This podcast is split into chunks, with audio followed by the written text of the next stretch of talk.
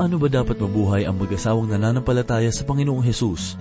Ano ang mahalagang sangkap ng aral ng Diyos ang kanilang dapat ibahagi sa isa't isa? Ito ang ating matatagpuan sa ikatatlong kabanata ng unang Pedro, una hanggang ikasyam na talata, at ito po ang mensaheng ating pagbubulay-bulayan sa oras na ito, dito lamang po sa ating programa. Ang Paglalakbay. Ikaw ang aming nakikita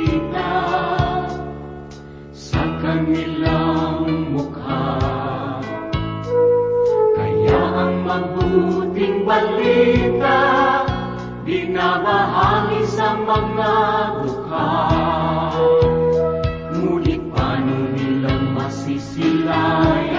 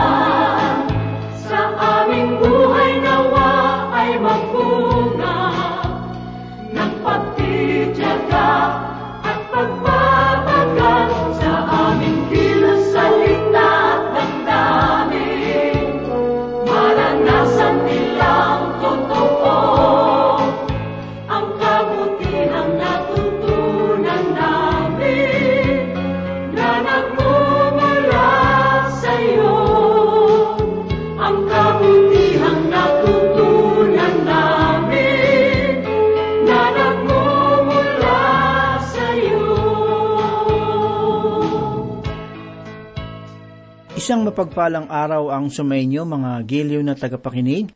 Oras na naman upang tayo ay magbulay-bulay ng salita ng Panginoon. Ating ihanda ang ating puso't isipan sa mga katotohanan na masasumpungan sa banal na salita. Pastor Dana Bangko po, ang inyong tagapanguna. Ang ikatlong kabanata, dito sa unang sulat ni Apostol Pedro, ay naglalaman ng mga pahayag tungkol sa pagtitiis.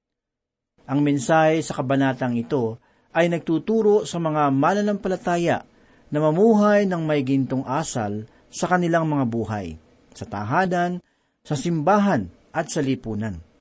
Narito po ang unang talata dito sa ikatlong kabanata na ganito po ang sinasabi. Gayon din naman, kayong mga asawang babae, pasakop kayo sa inyo-inyong sariling asawa, kahit ang ilan sa kanila ay hindi sumusunod sa salita, upang mahikayat ng walang salita sa pamamagitan ng ugali na kani-kanilang asawa, babae. Ang unang talata na ito ay iniuugnay ng mga katagang gayon din naman. Doon sa ikalawang kabanata, ang katagang ito ay nagpapaliwanag patungkol sa paghiwalay ng malampalataya mula sa makasanlibutang gawain. Ang paghiwalay na ito at ang pag-uugali ay pinagsasama sa kabanatang ito. Hayaan ninyong magbigay ako ng ilang mga pahayag tungkol sa paksang ito. Ang ikalimang kabanata sa liham ni Pablo sa mga taga-Epeso, ating masasumpungan sa katungkulan ng kabiyak na babae sa loob ng kanilang tahanan.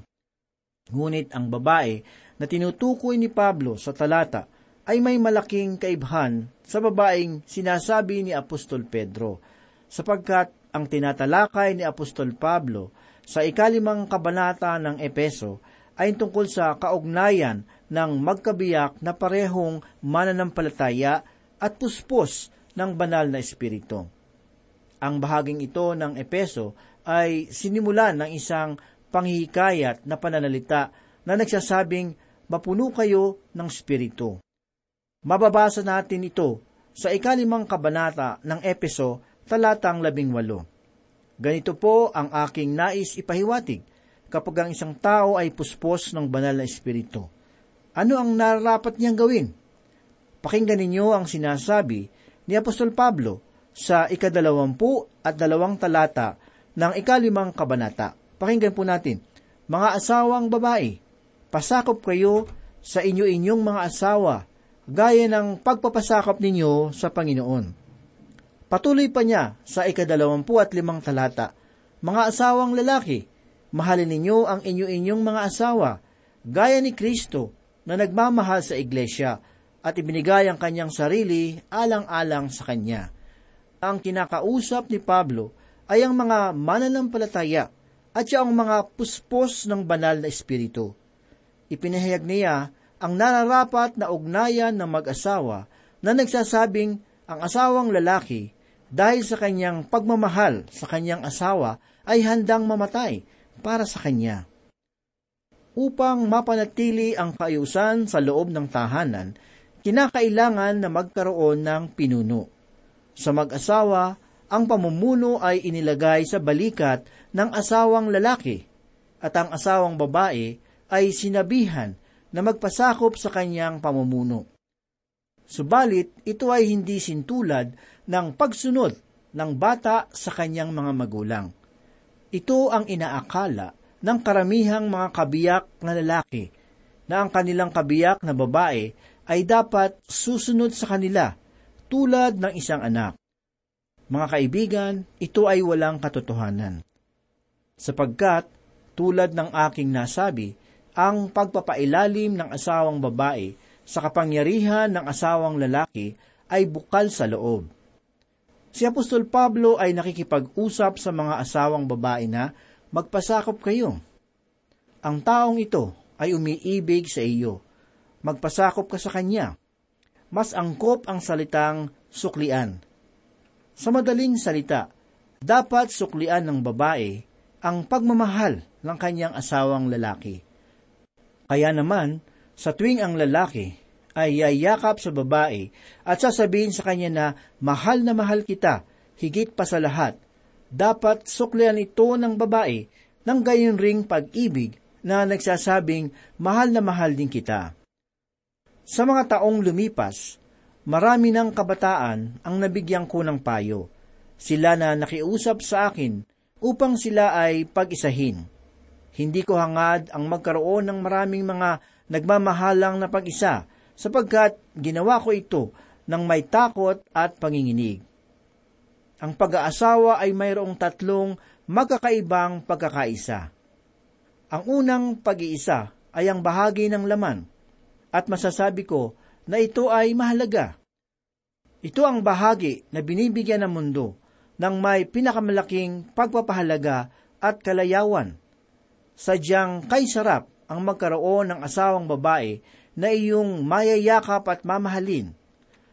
Sa gitna ng dalawang mananampalataya, ang pagtatalik ay maaaring magkaroon ng pambihirang kahalagahan at kagandahan na maaari nilang makamit dito sa daigdig. Ito ay dahil sa ang kanilang puso ay tumatahan sa pag-ibig ni Kristo.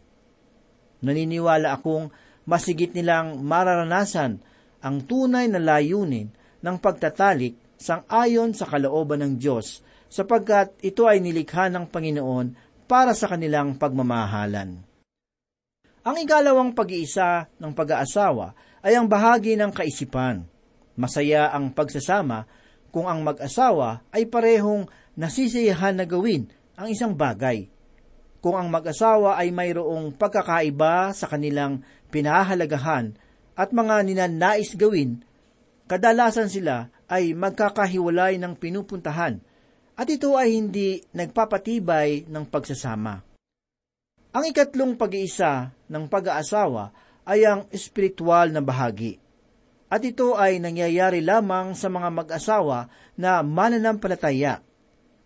Sa mga panahong darating, ang mga suliranin, mga kaguluhan, mga kalungkutan at mga pagtitiis, ang magkabiyak ay dapat marunong lumuhod, lumapit sa Panginoon sa pananalangin at magkasama sa pag-aaral ng salita ng Diyos. Ang dalawang naunang mga bigkis ay maaaring masira. Ngunit, ang panaling may tatlong pisi ay hindi agad napapatid. Ito ang sinabi ni Haring Solomon sa ikaapat na kabanata ng Ecclesiastes, talatang labing dalawa. Kung taglay ng mag-asawa ang tatlong bigkis na ito, tiyak na mayroon silang maayos, maganda at masayang pagsasama. Maaring masira ang dalawang naunang mga bigkis, ngunit kung ang pangatlo ay manatili, ang pagsasama ay nananatili. Subalit, kung ang pangatlong bigkis ang nasira, kasama ang dalawa, kaibigan, mawawasak ng tuluyan ng isang pagsasama. Kailangan kong aminin na sadyang kailiit ng pag-asa ang ganyang kalagayan. Ito ang pahayag ng banal na kasulatan para sa mga mag-asawang parehong mananampalataya.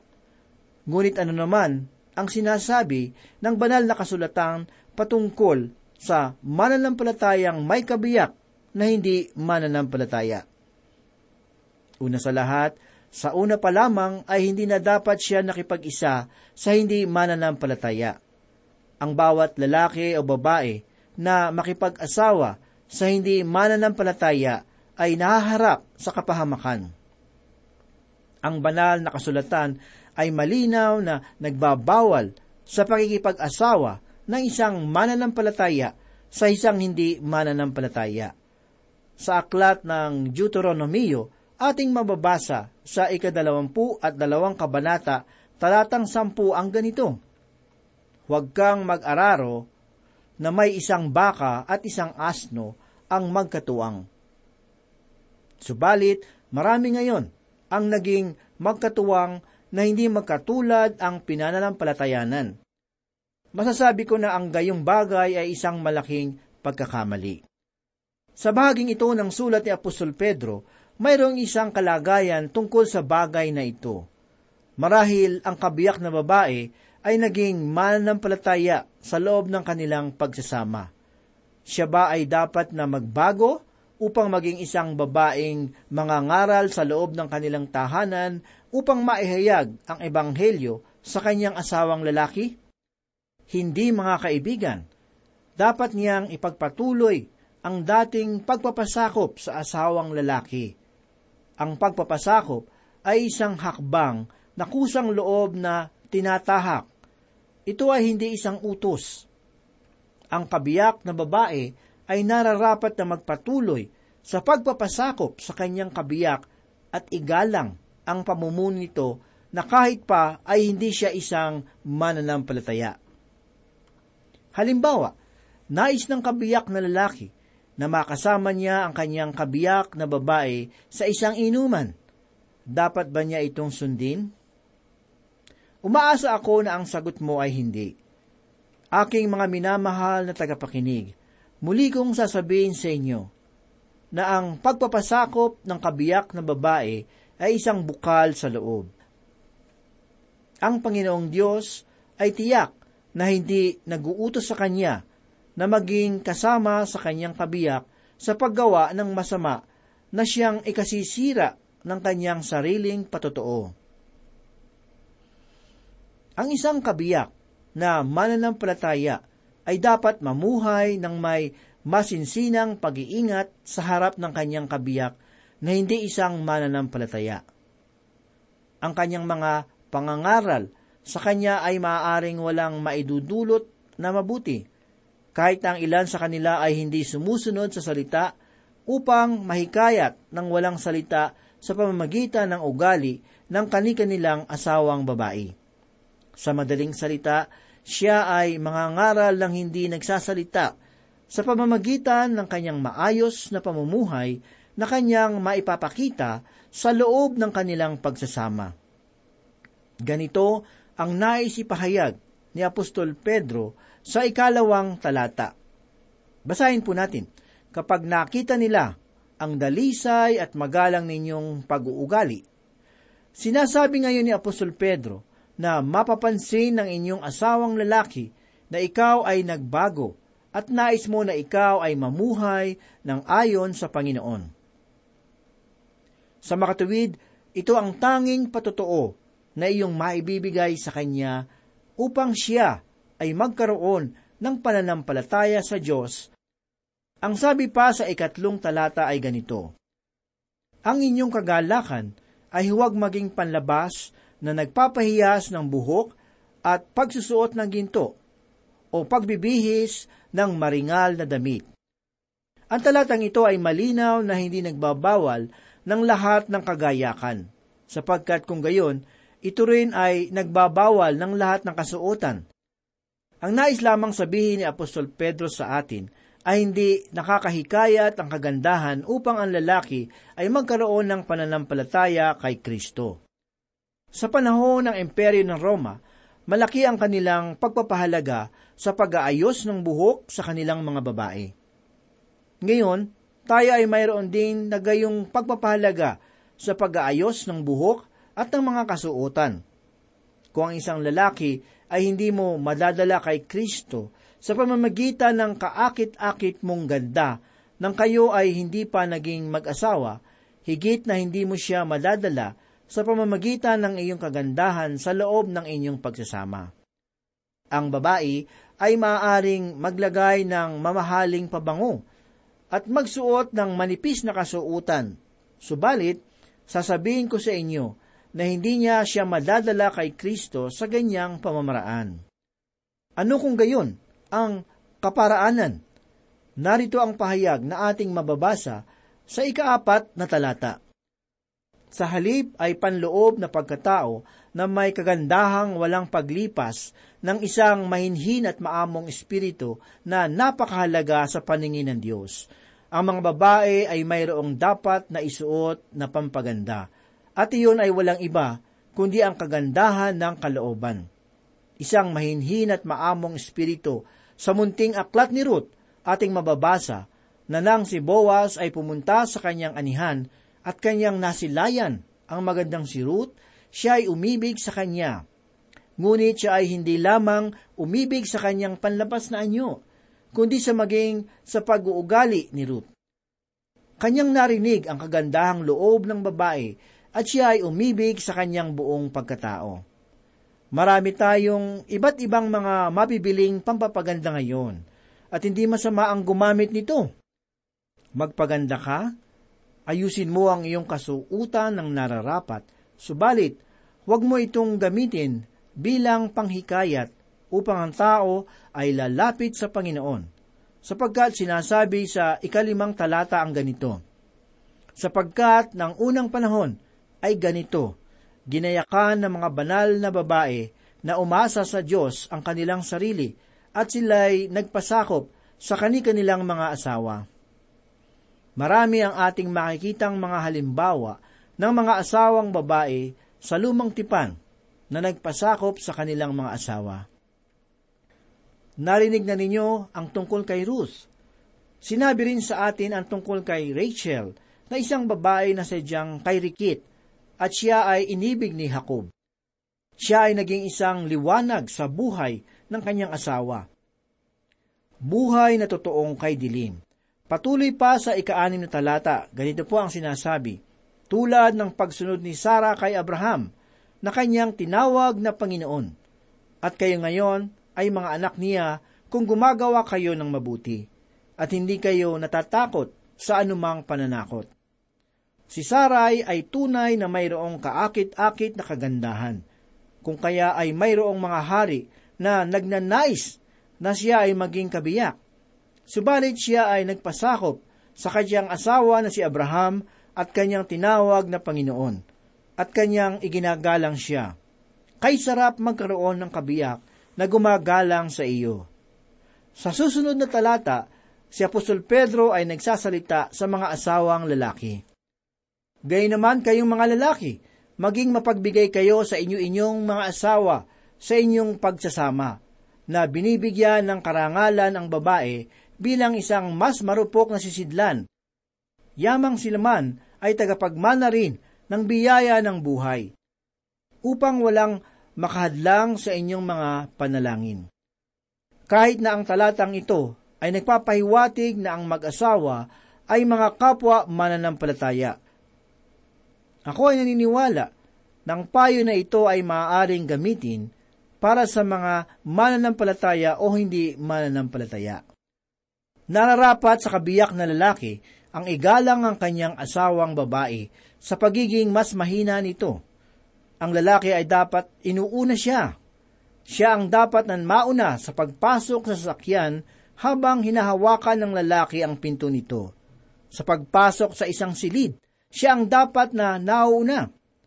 Sa kanilang paglakad sa daanan, ang lalaki ang laging nasa mapanganib na bahagi ng daan upang ang babae ay mabigyan ng pag-iingat. Ang sabi pa sa talata, upang walang makahadlang sa inyong mga panalangin. Sinasabi ni Apostol Pedro na kung hindi maayos ang pagsasama ng mag-asawa, ito ay sisira sa dambana ng pamilya at wala ng halaga ang kanilang pananalangin. Kung sa inyong pagsasama ay madalas ang inyong pag-aaway na tulad ng aso at pusa, kaibigan, ang Diyos ay hindi nakikinig sa mga aso at pusa.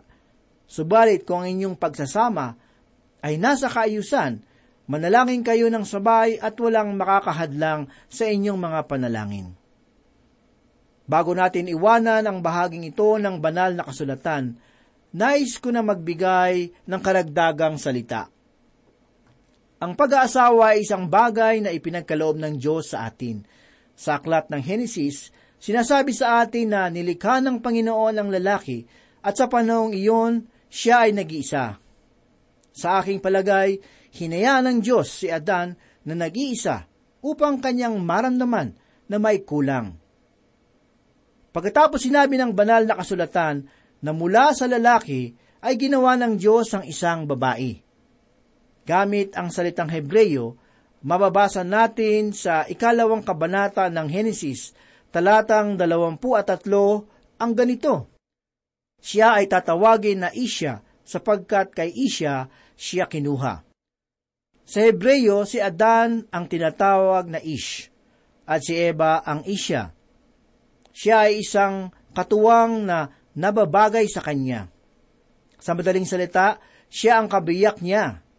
Dahil dito, ang pag-aasawa ay hindi isang kaugnayan na ang lalaki, ang pinuno at ang babae ay katulad ng isang anak na agad tumatalon sa tuwing ang lalaki ay may iniuutos.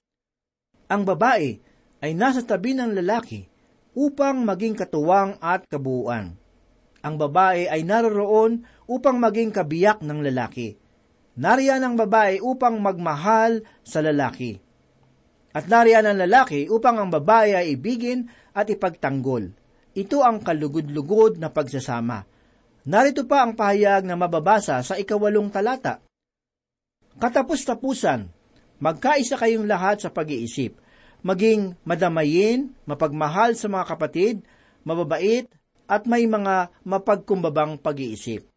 Ang mga mananampalataya ay nararapat na magkaisa sa kanilang pag-iisip, maging madamayin, mapagmahal sa mga kapatid, mababait at may mga mapagkumbabang pag-iisip na hindi nagnanais na maging Panginoon sa bawat isa.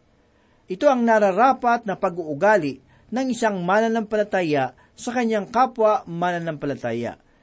Gayun din naman sinasabi pa sa ikasyam na talata, huwag ninyong gantihan ng masama ang masama o ng pag-alipusta ang pag-alipusta. kundi ng pagpapala, sapagkat ukol dito kayo'y tinawag upang kayo'y magmana ng pagpapala. Ito ay patungkol sa pagbibigay ng kabilang mukha. Kapag ang inyong kapwa na mananampalataya ay magsasalita laban sa inyo ng kasinungalingan, suklian mo ito ng pagpapala. Ipaubaya mo siya sa Panginoon, at ang Panginoon ang bahala sa kanya. Kung ito ang ating paniniwala, ito ang mag-aalis ng mga pagbahabahagi at mga alitan sa loob ng iglesia. Huwag nating kalimutan na ang Panginoon ang ating inihayag sa pamamagitan ng ating pamumuhay. Manalangin po tayo. Salamat muli, Panginoon, sa pagkakataong pag-aralan at pagbulay-bulayan ng iyong banal na salita. Ito ay nagdulot kabusugan ng aming kaluluwa. Ikaw ang gumabay sa amin upang maisabuhay namin ang iyong mga katuruan. Ito po ang aming samot dalangin sa pangalan ni Jesus. Amen.